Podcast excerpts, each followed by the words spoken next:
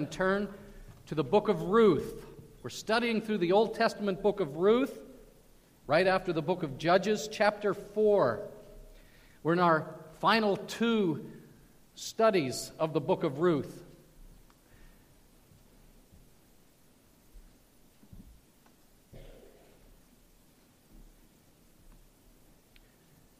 Ruth 4, verses 1 through 14. And you remember last week we studied chapter 3. Now Boaz had gone up to the gate and sat down there. And behold, the Redeemer of whom Boaz had spoken came by. So Boaz said, Turn aside, friend, and sit down here. And he turned aside and sat down. And he took ten men of the elders of the city and said, Sit down here. So they sat down. Then he said to the Redeemer, Naomi, who has come back from the country of Moab, is selling the parcel of land that belongs to our relative Elimelech. So I thought I would tell you of it and say, Buy it in the presence of those sitting here and in the presence of the elders of my people. If you will redeem it, redeem it. But if you will not, tell me that I may know, for there is no one besides you to redeem it, and I come after you.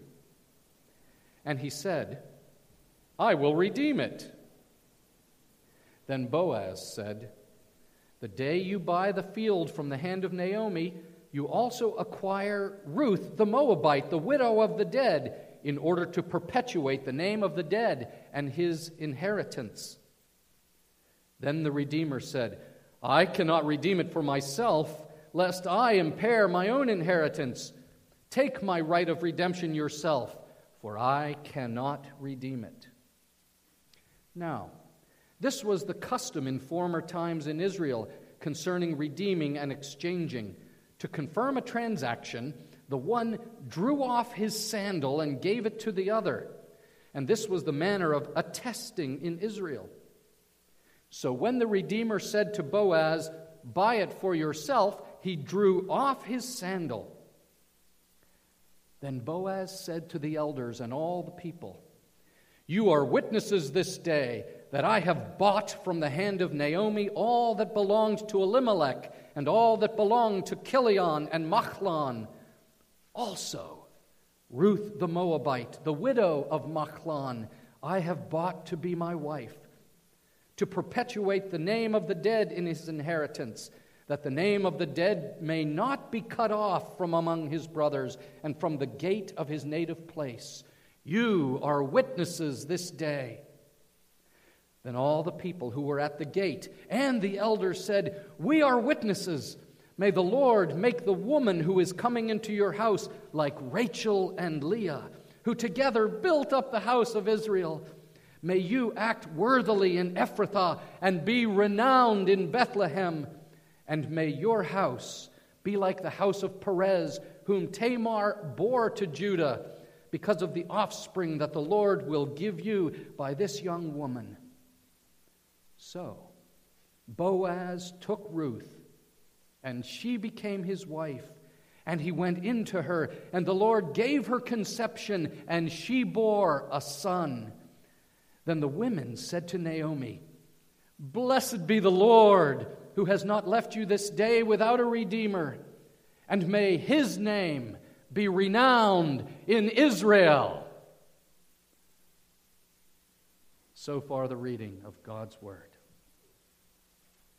What a story! I hope you've enjoyed our survey through the book of Ruth. Last week we saw Ruth came to the threshing floor at night, and you recall, there the air was electric. And essentially, what does she do? You recall, she makes clear to Boaz, I'm here and I am available for marriage. And you know, I didn't comment last week on the fact that uh, Boaz actually congratulated Ruth for not going after the younger men. And certainly Boaz was very impressed with her moral character and her servant's heart, but clearly he thought she had a shot with the younger men, and whether it was her charisma or her beauty, he stands amazed that she would consider him one of the elders. Even to love.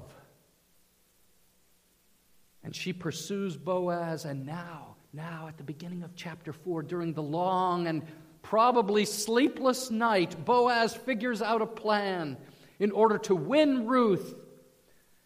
And when the sun comes up, he is there at the gate, ready to execute his plan.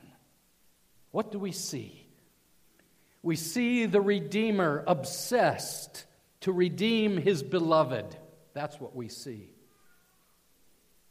Last week, again, we saw how deep was his affection for Ruth and Naomi. He genuinely cares about them. He is generous to them. He desires her. He, as Naomi said, he will not rest until the matter is settled. And he comforts her, he provides for her. And today, he becomes her bridegroom at great cost and even risk to himself. He desires to be her kinsman redeemer. Now, that's not a term that those of you attorneys who work the estates and care for the estates of people, you don't run into this too often in estate law. But back in the ancient world, this was very important. And there's two parts to what's going on here. The first has to do with the term kinsman redeemer, and I have not explained it because I knew we would come to this passage. But what's going on is that this term arises from the, the word for redemption, and in Hebrew, this person is called the Goel. The Goel is the kinsman redeemer. And the biblical idea of redemption is that someone must pay a price, the redemption price or ransom, sometimes for a person out of slavery, sometimes someone who is in poverty to buy back their land, as is the case here. And it's complicated to understand. I turn your attention to Leviticus 25. You see it on the back of your sermon outline, where it's actually explained. God says, The land shall not be sold in perpetuity, for the land is mine. He's talking about Israel during this season of time when there's a theocracy and God in his tabernacle dwells in the midst. So he says, The land is mine, for you are strangers and sojourners with me.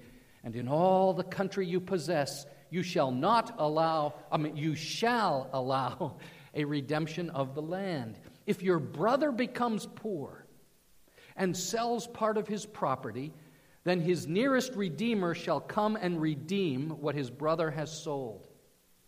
And it's from this text that we get this idea that the redemption of the land is so important, is so critical, and it is the moral obligation of the Redeemer to help the family if he can and to do it. Now, the other thing that's going on here is the ancient custom of levirate marriage. Has anybody ever heard of levirate marriage? It's an interesting term, and in the ancient world, it arises out of the concern to carry on the family line in, in that ancient world. And one passage that speaks to this is in Deuteronomy 25, verses 5 and 6. And the first time you ever read this, you go, Whoa, really? In the ancient world. If brothers dwell together and one of them dies and has no son, the wife of the dead man shall not be married outside the family to a stranger. Her husband's brother shall go into her and take her as his wife and perform the duty of a husband's brother to her. And the first son whom she bears shall succeed to the name of his dead brother, that his name may not be blotted out of Israel. And all I want to say here is that under certain circumstances, the kinsman redeemer has an obligation to marry the widow and raise up a child for a brother or a close relative who has died childless. That's uh, the whole point of this is so that his name would not be cut off and the inheritance that comes from him would be associated with his name. And so this Goel, levirate husband, must be willing and able to pay the redemption price. And those are the two critical words must be willing and able. All right. Thank you for bearing with me in that explanation. Now let's get back to the story. The morning comes, and Boaz gets to the gate, and that man who is closer than him comes walking by, and he says, Friend, sit down here. And then there's 10 of the elders of the, of the town of Bethlehem, and he says, You sit down there, and that's the signal. Something public is about to happen. And Boaz goes to work. And he says to that closer redeemer, Naomi has come back from Moab. She's selling the parcel of land that belonged to our relative Elimelech, and I thought I would tell you of it and give you the opportunity to buy it in the presence here of all the people. If you will redeem it, redeem it. But if you will not, tell me, that I may know, for there's no one besides you to redeem it, and I come after you. The guy knows that Elimelech's land is good land, and he says, I will redeem it. Now, Boaz starts this transaction, one commentator says, in an almost passionless way. It's straightforward, and that's actually surprising to us who were here last week because we know he is very excited about the possibility of acquiring the land, but even more, acquiring uh, the widow Ruth into his family. And he's just, he's just all business right here. Why is that? I think it's because he knows initially this guy's going to say, What a deal. This is a great deal. All I have to do is take care of this old lady for a couple of years, and then after she dies, the land will be mine. That is a good, that is a good investment. I will redeem it. And then Boaz says, But there's a catch. Verse 5 By the way, the day you buy the field from the hand of Naomi, you also acquire Ruth the Moabite, the widow of the dead, in order to perpetuate the name of the dead in his inheritance. And the deal now requires the marriage to Ruth. And this guy is seeing his stock go down. Or he's seeing the value of the property depreciate because it's one thing to take care of an old lady for a couple of years. But now, if he must marry Ruth and likely produce progeny from her, he must support Ruth and Naomi for the rest of their lives and any children who come along. And when those children grow up, they actually get the land of Elimelech and not the Redeemer. And suddenly the guy says, Whoa, he's not so ready to do this. And what is the result? Well, you heard it in the reading of the scripture. The guy says in verse 8, Buy it for yourself. And he takes off his sandal. There's other passages about the taking off of the sandal. It's so interesting, but he takes off his sandal, and then Boaz executes the transaction, and he says, This day, I have for myself all that belonged to the line of Elimelech, and I have taken Ruth the Moabite to be my wife. You are witnesses. And Boaz is a man of honor here. He gives this other man his shot, and he does it rightly, even as much as he is, I believe, passionate for Ruth. He said it last week. We talked about this. He says, If he will redeem, so he will. He is an honorable man. He, is a man, he was even willing to walk away from love in order to do the right thing. What an example for us Boaz is. He's committed to doing the right thing. But he knows.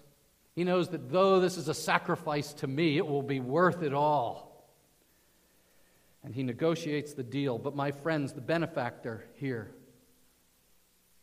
is not Boaz, but it is Ruth and her mother in law, Naomi. And I wonder, as we've gone through this, if we have sufficiently laid out for you the struggle and the difficulty and the desperation of their situation. Because, my friends, all through this book there is death. There is death all around them. They are in the land of Moab that is cut off from fellowship with God. That is spiritual death in Moab. And then Elimelech dies, then Machlon dies, then Chilion dies. There are three dead husbands. And that is tragic. But the tragedy is amplified, for there are no children to carry on the line. And that means the end of life from Elimelech. And that is a type of death. And certainly it's a picture in the Old Testament of judgment falling on Elimelech's line. No more life from there. And that, that judgment of death then hangs over Ruth and Naomi. And the specter of physical death follows them as she gleans in the field after the reapers come, desperate to find some grain here, some grain there, to give to her mother in law and to feed her hungry belly. There is death pursuing them. Do you understand how desperate their situation is?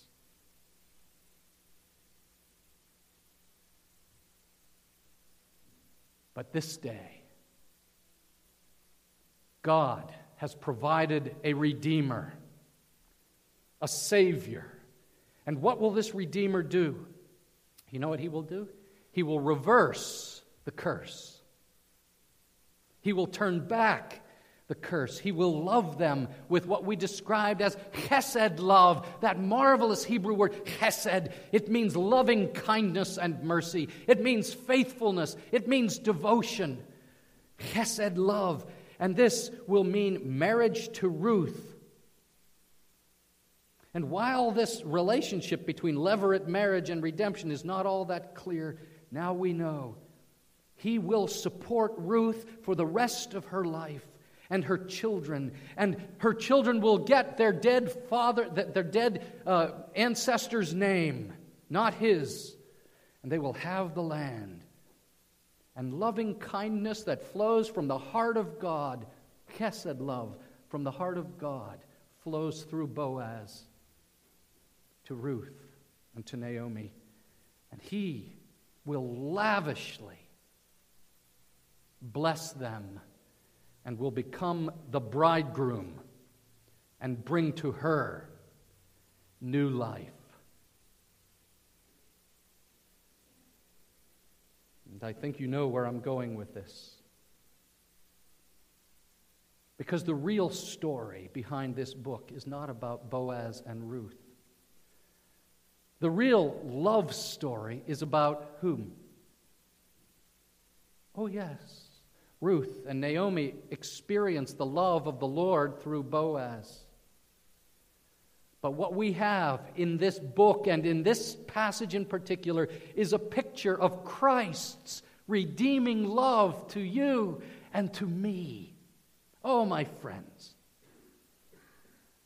In the North Shore Community Church, we love God's Word. We love the Old Testament, but I want you to know if you're half awake, one third of the time, you know that every page of the Old Testament is pregnant with the gospel of Jesus Christ. And we relish learning of him together in every psalm and in every prophecy and in every law and every part of the Bible. St. Augustine said, The new is in the old concealed, and the old is in the new revealed.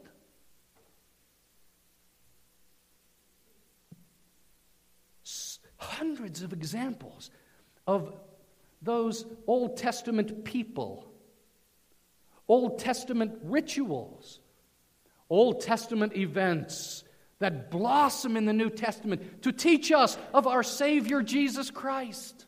Okay? When, whenever you read about the Exodus, that mighty deliverance out of Egypt, Paul tells us in 1 Corinthians 10 that is a picture of our salvation, deliverance that we could not win for ourselves. Every time you read of Adam, the first Adam, in Genesis, you learn, Paul says, that he is portraying for us, hinting a foreshadow of us, for us, of the second Adam, who stood where the first Adam fell. You see, my friends, he, they actually use a very interesting Greek word. It's the word tupos or typos. And we get the English word type. Every event and every ritual and every person of the Old Testament, in some fashion, is a type of the person or the work of Jesus Christ. And one of the most important types in the whole Bible is that of the kinsman redeemer. Okay? The kinsman redeemer. We read this passage and we see that the real love story behind this book is about the love of God for his people in the great Redeemer, Jesus Christ. Think about this with me. What do we see here? Isaac Watts writes in the hymn Joy to the World, which we will sing multiple times in the next couple of weeks. He writes, He comes to make his blessings flow how far? Far as the curse is found. That's what Jesus does. And this is what Boaz does when he reverses the curse in their life. In his one commentary, Iain Duguid, he gets it right when he says, Jesus Christ perfectly fulfills all the things that are required for someone who lives as a kinsman redeemer. How so? The kinsman redeemer must be related in flesh. And Jesus left the glory of heaven and took on flesh so that he could be our kinsman redeemer. And through his incarnation, he could provide the blood relationship. We are told in Hebrews, Jesus is our elder brother. Right? And is he willing and able to pay the redemption price? What do you think? What do you know? You've got to be willing first, and then you need to be able second. Oh, my friends, it's all through the New Testament. And Paul, at the beginning of the book of Ephesians, exalts in Ephesians 1. He says, Through him we have redemption by his blood. Was he willing to pay the price? He leaves the glories of heaven. Was he able to pay the price? The price, Peter tells us, is not silver or gold, but you were redeemed. There's that word. You were redeemed through the precious blood of Jesus Christ. And so, Titus, we are told, as Paul writes to young Titus, he writes of Jesus who gave himself for us to redeem us from all lawlessness and to purify for himself a people for his own possession. Oh, my friends, I'm so grateful that we read earlier from Revelation chapter 5. That chapter reveals for us the pinnacle of praise to the ascended Jesus at the right hand of the Father. And in chapter 5, when, when the, the, the, veil of heaven is opened up to John the Apostle, and he hears the worship of heaven. What do they sing about? You know it, verse 9. And they sang a new song, saying, Listen, can you hear it? Has God given you ears to hear? They sang a new song, saying, Worthy are you to take the scroll and open its seals, for you were slain, and by your blood you ransomed people for God from every tribe and language and people and nation. Oh, my friends, it pulses through the New Testament, what pulses through the book of Ruth. Who is the one who brings life out of death?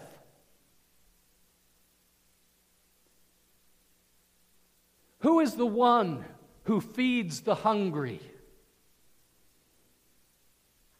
Jesus raises the dead, and he not only feeds the 5,000, but he goes on to say, I am the bread of life.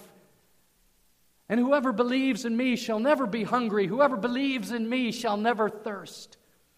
Boaz gives her a pile of grain on that dark night, and he, and he saves her from starvation. But Jesus feeds us with bread from heaven.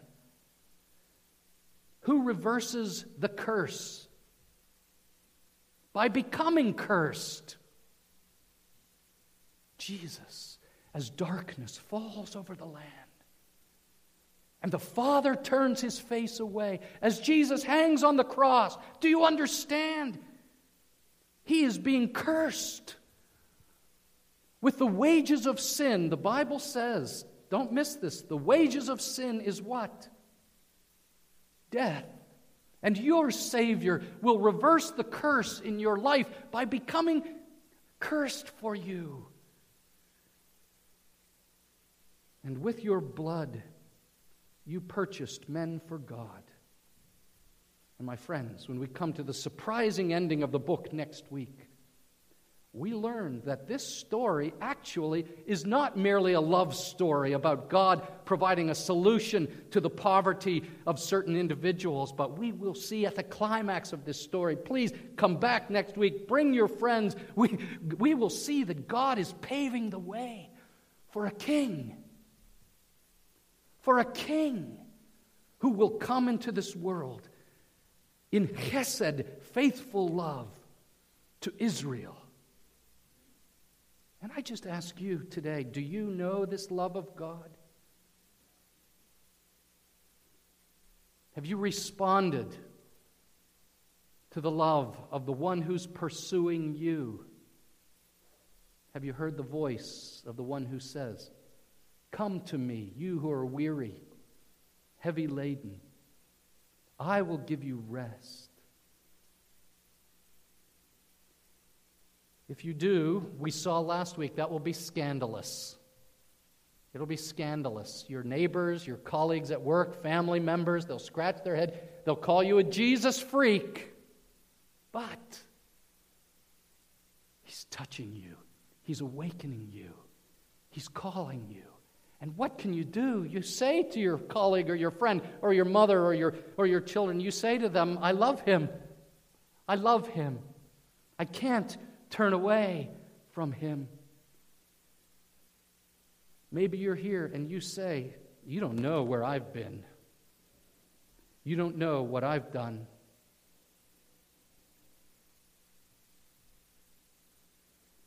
And this is why Naomi and Ruth are our friends, because they have nothing to offer Boaz. They really don't. And this is the grace of Jesus Christ, who loves us when we have nothing but our own hearts to offer him. When you do, others will experience Christ's redeeming love through you. And as he loves Ruth, the blessing flows to Naomi. And there are Naomi's in your life when the blessing of Jesus Christ, your bridegroom, comes to you, the blessing flows through you to others. This is, this is just gorgeous. In John 20, verse 21, Jesus says to his disciples, As the Father sent me, so I send you. And I ask the question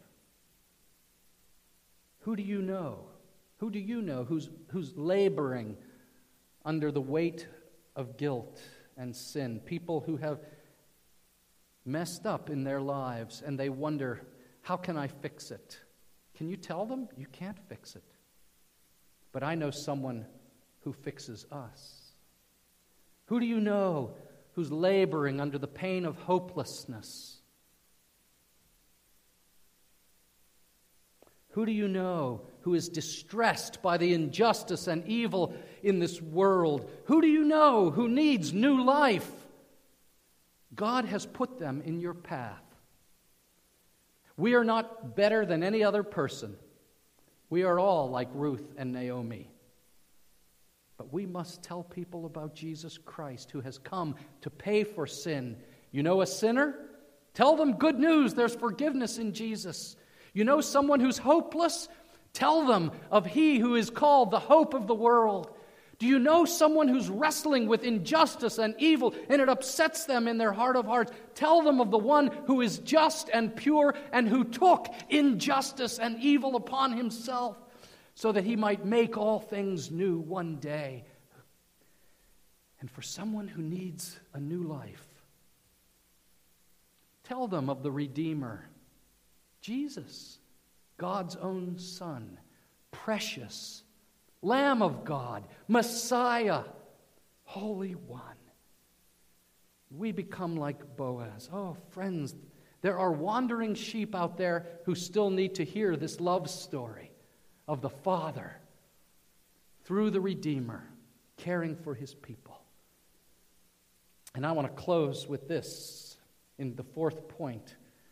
The end of our passage today has the women of the town of Bethlehem coming together as a choir. And I love this, verses 13 and 14. So Boaz took Ruth, and she became his wife. And he went into her, and the Lord gave her conception, and she bore a son there in Bethlehem. And the women said to Naomi, Blessed be the Lord who has not left you this day without a redeemer. May his name be renowned in Israel. And they are filled with enthusiasm, and they say, Blessed be Boaz? No. What do they say? Here, the women of Bethlehem become the church through the ages. Blessed be the Lord! Blessed be the Lord! And we sing that song, don't we? Blessed be the Lord when the sun's shining down on me, when the world's all as it should be. Blessed be the name of the Lord. We love that song. And that next verse, it says, Blessed be the Lord when I'm found in the desert place, when I'm lost in the wilderness. Yet my heart will say, What? North Shore Community Church. We disciple each other. Whether we are rich or poor, struggling, healthy or sick, we still say, Blessed be the name of the Lord. Why? Because of the very next phrase of that verse. They say to Ruth and Naomi, For he has not left you this day without a redeemer. And we say to each other, Friend, he has not left us without a Redeemer, but He has sent the great kinsman Redeemer, Jesus Christ. We are not left without a Redeemer. Jesus is ours. And He is the, what the Bible calls the desire of nations. And their hearts are passionate then that now Boaz, who will be the father of the father of the father of the king, who will be the father of the father of the father of the father of the King of Kings. May his name be famous, so that at the name of Jesus, every knee should bow, and every tongue in heaven and on earth and under the earth and all that is in them, every tongue confess that Jesus Christ is Lord to the glory of God the Father. In this Christmas season, make every opportunity find every opportunity to make his name famous. Will we do that? And speak of the hope and the life, the forgiveness, the blessing that is ours in him. Let's make his name famous. Let us pray. Oh, our Father, today we thank you that we are with Ruth and Naomi, penniless, surrounded though we were by death, dead in our trespasses and sins, the Bible says. Wonder of wonders, you make us alive through Jesus Christ. As you reverse the curse, you are the Lord, the famous one, the famous one. May your name be glorious in all the earth. Amen. I've asked Michael if he would help you and me to desire to make his name famous.